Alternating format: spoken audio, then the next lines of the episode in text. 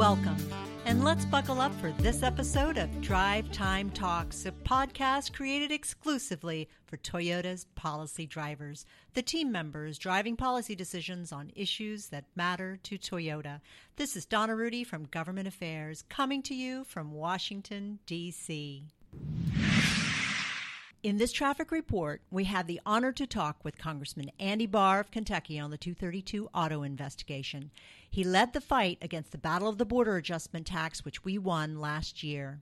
Congressman Barr, thank you for joining us today. First of all, Donna, let me just thank you for the opportunity to participate in the podcast and for the incredible privilege to represent Central Kentucky in Congress and the 8,000 team members at Toyota Motor Manufacturing Kentucky. My wife's stepfather was a team member for many, many years, recently retired, but started with the plant back in 1986 and was in powertrain. And as a Toyota owner myself, it's a great privilege to have Scott County, Georgetown in the district, and we're, we're so lucky to represent the team members there. As you know, Toyota has been vocal on the Department of Commerce investigation on auto imports.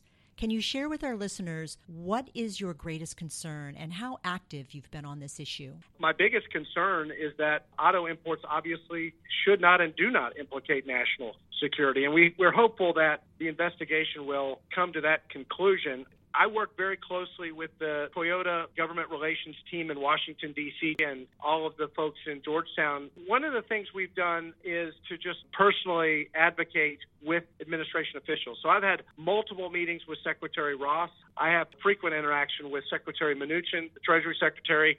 I've had meetings with U.S. Trade Representative, Ambassador Lighthizer, and also Larry Kudlow, the President's top economic advisor, and with Peter Navarro, the President's trade advisor. With uh, Mr. Navarro, he was suggesting that some of our auto manufacturers need to source more from domestic producers. And I reminded him, and I don't think he knew it, that Toyota and the Camry in Georgetown is one of the highest domestically sourced vehicles and is the most American made car in some years in the whole country. And I think that's important to just remind someone with influence like Mr. Navarro that uh, the Toyota Camry is an American car. What has been the response from the administration when you expressed your concern about the investigation? Well, I've been encouraged overall because I think they do recognize that these are very legitimate concerns. They recognize that there is a global supply chain, that jobs are on the line, that wages are on the line. The question is, is the strategy working? Is the strategy getting us to that place where we have lower or no tariffs on all sides of every border? Let's not have an unwise trade policy that erases the economic growth that has been produced by the tax cuts. You mentioned our work in killing the border adjustment tax. We worked with Susan Elkington. We worked with Wil James on this. And, and as a result, we lowered the corporate tax rate, and that hugely benefited Toyota. Congressman Barr, in closing, is there anything that you would like to say to our team members? Look, all of us in Central Kentucky, we so appreciate the partnership that we have uh, with the team members. It's a source of pride, and we look forward to continuing our long-standing relationship of advocacy for Toyota in Georgetown, Kentucky, with our office. In this rush hour segment, let's look beyond the headlights on data privacy with Hillary Kane, Toyota Group Manager of Technology and Innovation. So things are heating up in Washington, D.C., and at state capitals around the country on data privacy. We're seeing a lot of interest among policymakers in regulating in this space. And what do you think triggered all of this? So I think that some of this activity is inspired by the broad privacy framework that was recently enacted in Europe. But it's also the fallout of some of the recent tech company revelations, like the Facebook Cambridge Analytica scandal. We've already seen expansive privacy legislation enacted in California uh, that will take effect in January of 2020. Um, and we fully expect other states to also take action. Um, also, a federal privacy law is, is in the works here in Washington, D.C. Now, what does this mean for us? Modern day vehicles are generating a tremendous amount of data, and companies are starting to tap into that data to provide new and innovative services to customers, you know, to perform data analytics, to improve quality and safety, you know, to train the artificial intelligence that will underpin autonomous vehicle systems in the future. This data is foundational to us realizing our goal of being a mobility company in the future.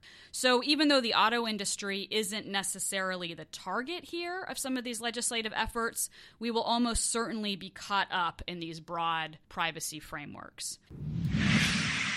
On Pennsylvania Avenue, let's get up to speed on NAFTA with Lila Iridia Foss, Toyota's Director of International Public Policy. Well, the NAFTA renegotiation talks just had their first anniversary. They began on August 16th, 2017. And so, shortly after they hit the one year mark, the U.S. and Mexico announced that they had reached a deal on the talks. And one thing that's very important to emphasize that deal was more of a handshake agreement. They did not conclude a formal free trade agreement at that time. And where is Canada in all this? Right now, the U.S. and Canada are actively negotiating so that eventually Canada can join and we will maintain a trilateral NAFTA, which includes the United States, Canada, and Mexico. Assuming negotiations conclude, what then? Well, the next steps is for all three parties to sign the agreement. The reason they've been really driving to wrap up NAFTA talks quickly is because the current Mexican president, Peña Nieto, leaves office on November 30th. That is the last day he can legally sign an agreement before the new president, Lopez Obrador,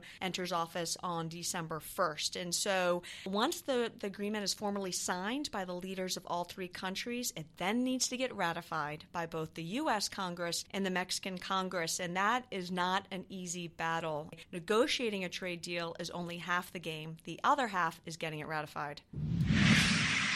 Let's go to Constitution Avenue. With the congressional midterm elections now less than two months away, Toyota's government affairs team is closely monitoring key races to gain insight into which political parties will control the House and Senate next year. For a deep dive into the polling numbers, we turn to our federal lobbyist, Mark Johnson, coming to us from the Capitol. Thanks, Donna. As you know, the Republicans currently control both the House and the Senate, but a change in party control will have major implications for our top issues.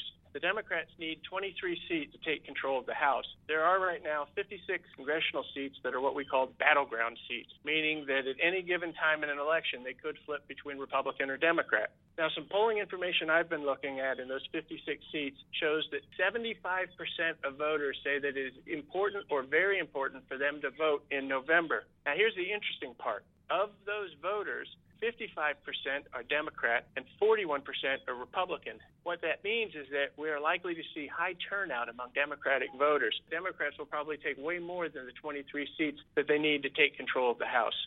And what about the Senate? There are eight Democratic senators running for reelection in red states, meaning states that President Trump won back in 2016. But the polling that I've been looking at in those red states shows that most of the Democratic senators are ahead or just slightly ahead. So, what I think that means is that the dynamics that we're seeing on the House are applying to the Senate. And in a really good year for Democrats, you could see them take the Senate majority as well as the House. For the State Highways segment, we have Eric Kirkhorn, Toyota Director of the State Government Affairs team, on the road to tell us about the work they're doing on the 232 investigation. We started by connecting with those governors and other state leaders who have Toyota operations in their states. Our initial request of each was that if they had not already done so, each should emphasize to the president and the administration the danger, harm of these proposed tariffs. We've also encouraged governors to convene and hold a group meeting with the administration. And what have the responses been like? We've had success. All of the governors we've met with tell us they've had multiple discussions with the president and members of his team to share their concerns about auto tariffs.